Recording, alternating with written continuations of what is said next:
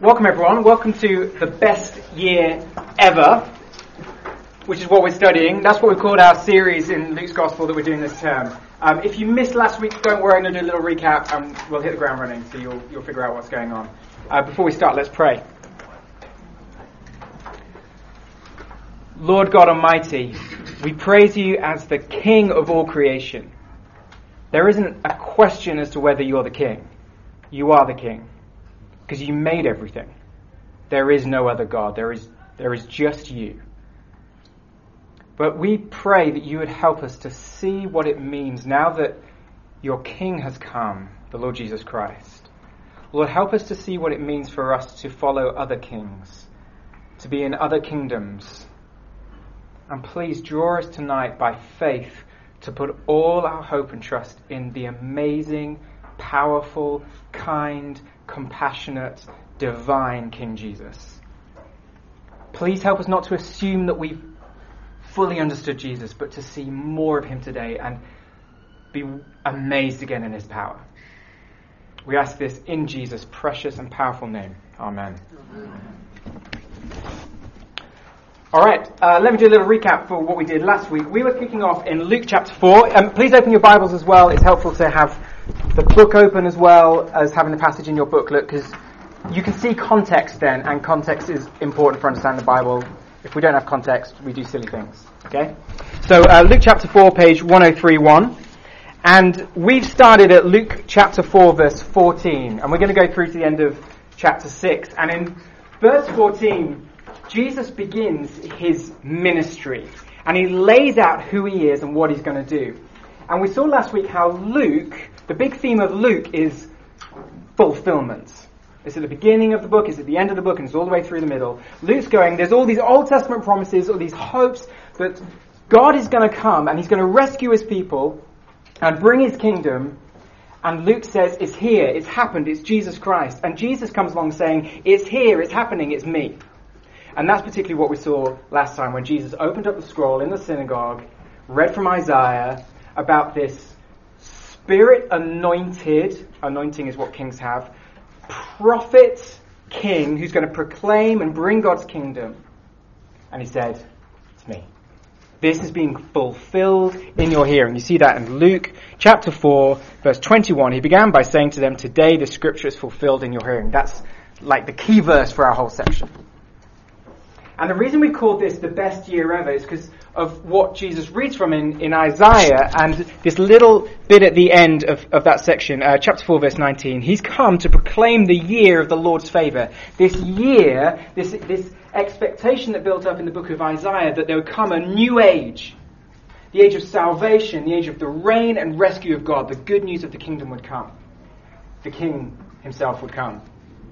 And we're calling this the best year ever because this is when Jesus comes to save people, to set the prisoners free, to bring good news for the poor. And we saw how those images of the poor and the oppressed and the blind in Isaiah are images not only of those who are actually blind or uh, economically poor, and Jesus came for, for that dimension of our brokenness, but so much more. We are all needy. We are all broken because we've rejected God and then we hurt each other. And that is the, those full dimensions of our brokenness vertical, horizontal. This king has come to fix with the best year ever. And so we have our summary, which I'm sure you can all remember from last time, but you will remember this by the end, okay? This is our summary of the whole section that Jesus starts the best year ever with more people than ever in the kingdom of God forever. Okay?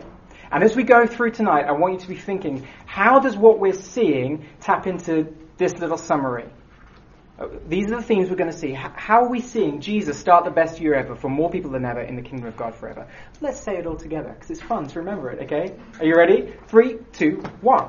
Jesus starts the best year ever with more people than ever in the kingdom of God forever. Jesus starts the best year ever with more people than ever in the kingdom of God forever. Easy peasy. So we've had Jesus announce who he is and what he's come to do. We saw in our study that people respond in all sorts of ways, eventually not so sure about him, rejecting him. And now, tonight, we're going to see Jesus starting to put this kingdom into practice. We're going to see him show that he is the one who can bring the best year ever. I wonder if you've ever seen someone do something so amazing and yet make it look so easy. Uh, Johnny was telling me about this video, and I looked it up, of Kevin Pietersen, the cricketer, um, who puts on a blindfold. He basically puts on a hood over his entire face. Um, there's a machine which bowls a ball to him. He hears it go through. He doesn't see it on the first one. It bounces. He hears it. And he's like, okay. And then blindfolded, he like, next one hits it. Next one hits it. It's astounding. He doesn't see it at all. He just, just from what, just hearing it one time, and he nails it. If that was me, I would need to wear a lot of pads. Okay, would, I would get hurt. But seriously, he just makes it. He's just such a pro. He makes it look so easy. And the thing is, when people make things look easy, um, but it's not, we can begin to think that it is actually easy. We can be fooled into that. Now, our story tonight, the little bit we're going to look at in a moment, is topped and tailed with amazement. Let's have a look at it. Luke chapter 4, verse 31. Look out for the amazement, and look out for Jesus doing something amazing, and yet kind of making it look easy. Luke chapter 4, verse 31. Then Jesus went down to Capernaum, a town in Galilee. And on the Sabbath, he taught the people. So he's teaching. They were amazed at his teaching because his words had authority. In the synagogue, there was a man possessed by a demon, an impure spirit. He cried out at the top of his voice, Go away! What do you want with us, Jesus of Nazareth? Have you come to destroy us? I know who you are, the Holy One of God. Be quiet, Jesus said sternly. Come out of him. Then the demon threw the man down before them all and came out without injuring him. All the people were amazed and said to each other, What words these are! With authority and power he gives orders to impure spirits and they come out. And the news about him spread throughout the surrounding area. We're going to stop there. Do you see the amazement at the, at the beginning, verse 32? They're amazed at his teaching, his words of authority. Then verse 36. What words are these? The people were amazed at the word that just drives out a demon. See, when Jesus speaks, he's like Kevin Pietersen. He's like this pro cricketer. He just speaks and he just knocks it out of the park every time. And he makes it look so easy. These words of authority, which even drive out this demon. But don't be fooled. We should be amazed but not fooled into thinking that bringing the best year ever is just going to be this easy thing. What we need to do, and this is what we're going to do now, is to see just how hard it must have been for Jesus to do what he does. And when we see how powerful that is, we see, wow, how amazing it is, how easy he makes it look. And then we'll be thinking about how amazing it is what Jesus can do for us. So the first thing we see in this story, as we get into it, is this kingdom confrontation. This is the first thing we see. If you're taking notes, these are our points. Kingdom confrontation. So we've seen in Jesus' little manifesto, um, when his, his synagogue kind of speech, that he's come to proclaim good news for the poor, proclaim freedom for the prisoners, okay? And here, Jesus, with this demon possessed man, is confronted by a bondage and an oppression worse than being in prison. This bondage is demonic. This man is possessed. What if you ever tried to just break a chain or cut a chain? Um, we were in Oxford the other day, and Vicky, my wife, foiled a guy who was trying to steal a bike. He had some pliers, and he was trying to cut. She's got guts, and I was like, "Oh, Vicky's talking to a guy and challenging him." Anyway, but he was trying really hard with these pliers to cut through these this chain. Now imagine how hard it must be to break the chains of dark spiritual forces who hate God and want to tie people like this man up. Imagine how hard that must be. So for Jesus to bring this best year ever and liberate men like this, that's not a small and easy thing because the opposition, the bondage is fierce and strong. So the coming of the kingdom of God in the best year ever with Jesus starts with this confrontation with another kingdom.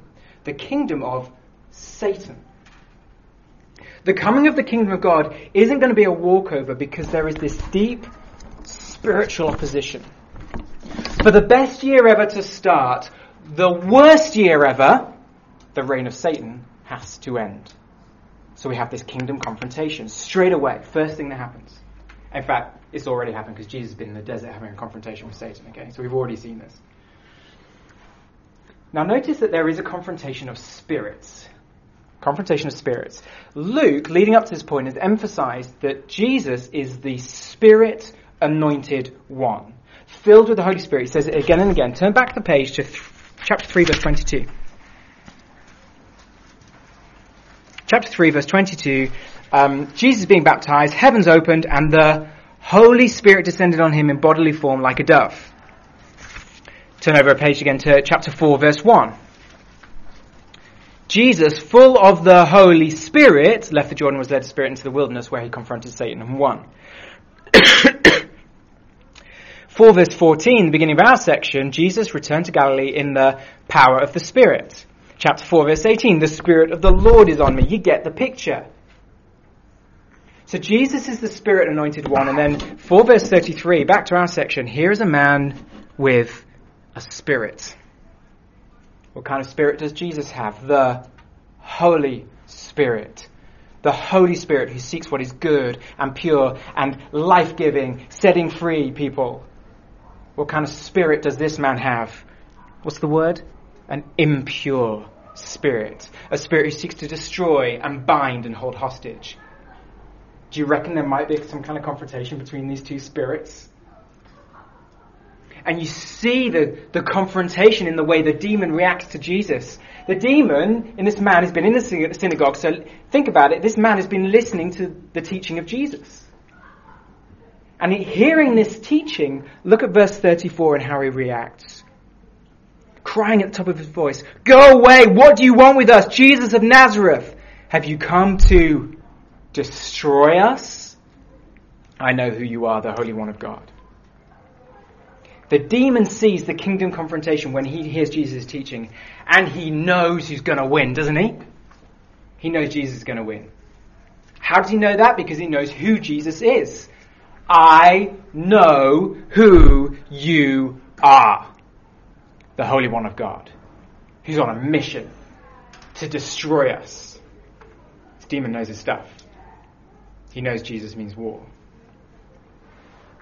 This is Lex Luthor when Superman walks in. This is Loki when Hulk walks in. He's, he knows what's going to happen. He knows he's going to get pummeled. He knows who Jesus is, so he knows what's coming. The king of God's kingdom has come to confront the kingdom that this man belongs to, this, this demon belongs to.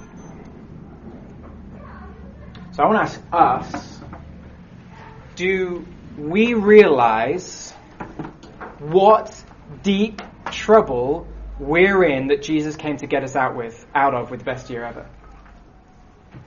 Do you have a sense of us being in trouble at all? Because I think it's easy to think that the problems in our lives and in our world are in some way superficial. So the solution then is superficial. You know, we need God's help, but just kind of to improve our behavior a little bit. That's what we need, just a bit of behavior modification, knock off some rough edges, skill up. Maybe you feel, actually, no, we're pretty helpless. I see the pain, I see the suffering in my life, in our world. I see my part in causing it. But if you think that's the problem, you haven't gone far enough. This little section reveals to us the deep confrontation of kingdoms going on. That Satan is a real power who hates God and his wonderful kingdom. Satan loves all that is opposite to God. So if God loves life, Satan loves death. If God loves truth, Satan loves lies. If God loves freedom, that's what Jesus came to bring. Satan loves oppression. Anything that's against God. Which sounds kind of freaky and weird, and Satan, how do we come into that? Well, when we reject God's rule, when we reject God as king, it's not that we then step, step into this kind of neutral zone. Actually, the Bible says that we join another kingdom, Satan's kingdom, where we play by his rules now. A life of lies, of oppression, of not loving God, of death. which is why our world is the way it is. It's not that we're all demon possessed, but we live in the worst year ever, playing by the rules of an unholy king. That's what's going on. And we all live in a kingdom. You need to know that. Every single one of us lives in a kingdom, either God's kingdom or Satan's. Kingdoms have a king and people in a place. And when we leave God the king, we live under this different way of rebellion. That's the situation that we're in. Now, why is that helpful? It's helpful for us to see that because then we realize, well, when you look at those words in verse 18 about the, the poor and the prisoners and the blind and the oppressed, you realize that's us. We're the oppressed, we're the prisoners who Jesus came to set free from the kingdom of Satan. Somehow we need to get out of this kingdom under Satan. We need someone who's going to break us free so we, we can be forgiven and changed and set free to live in the kingdom of God. We need someone who's powerful enough to confront this other kingdom and get us out. Let's have a look at verse 35. And what we see after the kingdom confrontation is this crunch of kingdoms. Kingdom crunch, verse 35.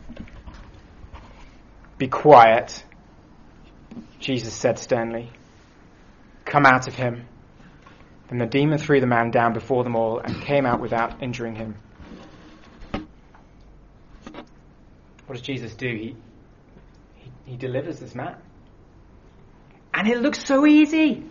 It's like Alexa easy. Alexa, expel that demon. You know, you now can do exorcisms just by sitting on your couch and saying, Alexa, do it. He, he just says it. It's like voice activated. It just happens. But don't be fooled. Just because Jesus wins so easily and without even breaking a sweat, it doesn't mean that it was easy.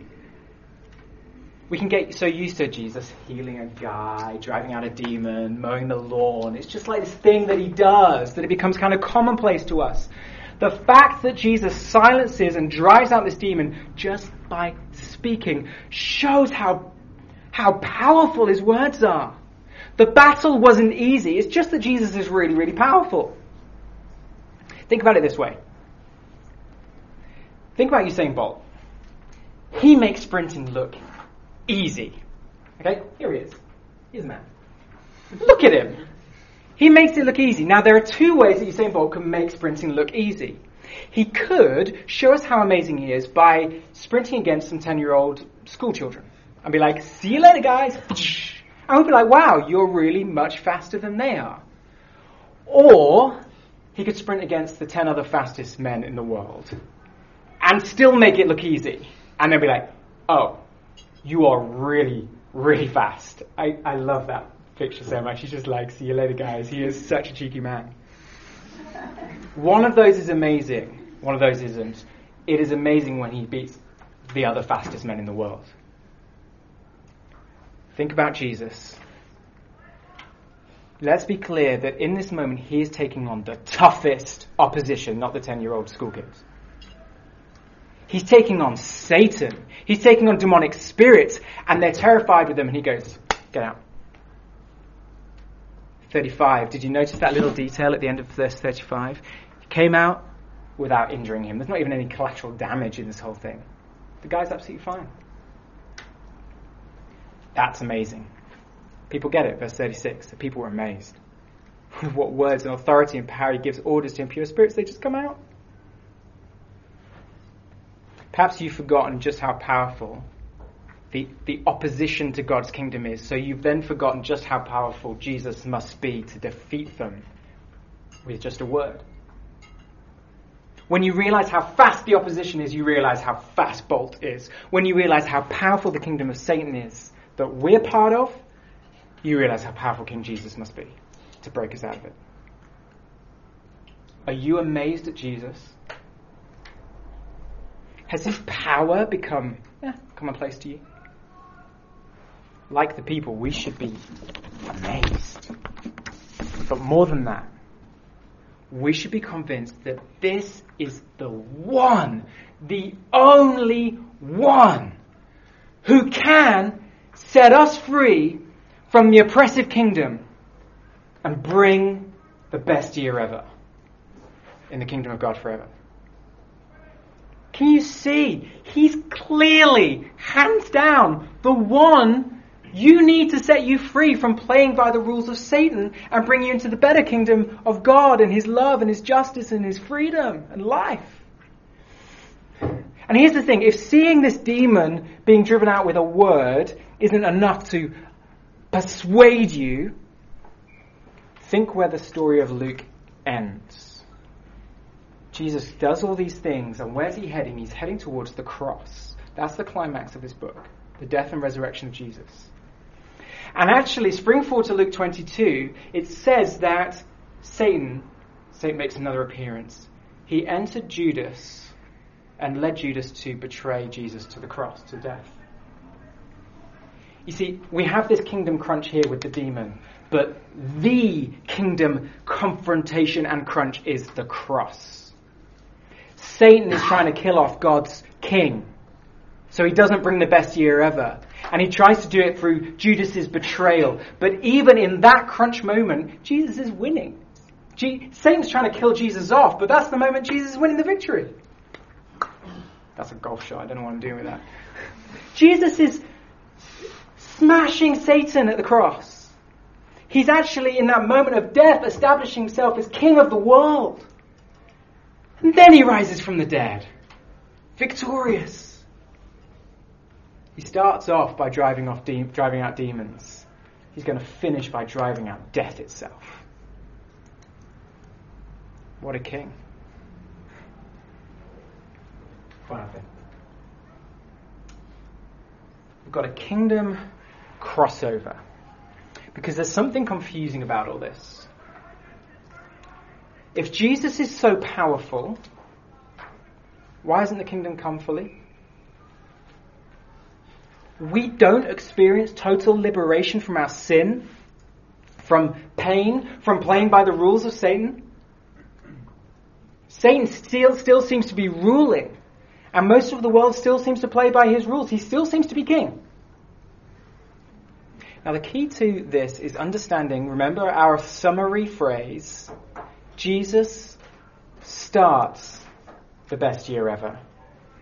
He has started it and he has secured it. You can see he starts it right here. That's what Jesus is showing us tonight. I, I can do this. I'm starting it. I'm securing it. I'm the one who can deliver it. But it hasn't fully come. There's this crossover of kingdoms. Jesus is king. He wins the confrontation at the cross. He has risen. He has won. But until he returns, there's going to be this tension. We can be part of the best year ever right now, today. But also, it hasn't come in full. Not yet. And those two words are going to be really helpful for us as we work through this section. Actually, helpful for your life. The kingdom is now, but it's also not yet there's this crossover between Satan's kingdom and rule, which will end, no doubt, and God's kingdom. They cross over. Now, you know that tension, don't you, in your life? You say, Jesus is my king. Satan's not my king anymore, yet you still find yourself playing by Satan's rules, don't you? You know that Jesus has forgiven you. You know you're not guilty, but you still find yourself feeling really guilty. The accusations from the accuser keep coming. Jesus brings healing. You're going to see that in a moment. But every Christian gets ill and every Christian dies. The Holy Spirit is with you to help you to obey. He's in you to set you free, and yet you still find yourself obeying the old way. There's this tension. Because Satan hasn't been fully destroyed, not yet. But can you see from this? His fate is certain. Because Jesus has come along, his days are numbered. So it's moments like this where Jesus displays that Satan is no match for him that mean that you and I, throughout our whole lives, through the ups and the downs, can be certain God's kingdom will come. Jesus starts the best year ever, and he brings more people than ever into the kingdom of God forever. It will last forever. It will win. I mean, who could ever beat the Jesus we encounter on the pages of Luke? Let's pray and put our trust together in this King. Let's pray. Lord God, we praise you for your power, the power that has come to earth in Jesus Christ. Thank you for Jesus' kindness to this man, that in real history on our planet, in our human history, this actually happened. This demon was driven out by Jesus Christ just by a word. This is, this is a real kingdom. Thank you again that your kingdom is not some idea, some theory for us to buy into, but a reality for us to be part of by trusting in Jesus. And we praise you that Jesus one day will come back. And Satan and his pretend throne will be banished forever. All demons will be driven out. All sicknesses will be healed. All sin will be conquered and those who trust in you will live forever. And I pray that you'd help us as we live in this tension, this crossover of kingdoms, to stick with this King who loves us and who can protect us. Lord, help us now. Thank you for each other and our groups. Thank you that we can open the word of Jesus together. So we pray that just as his word was powerful in that day to drive out that demon, his word right now would be powerful in our lives. That we would hear, believe, and be set free. In Jesus' name, Amen.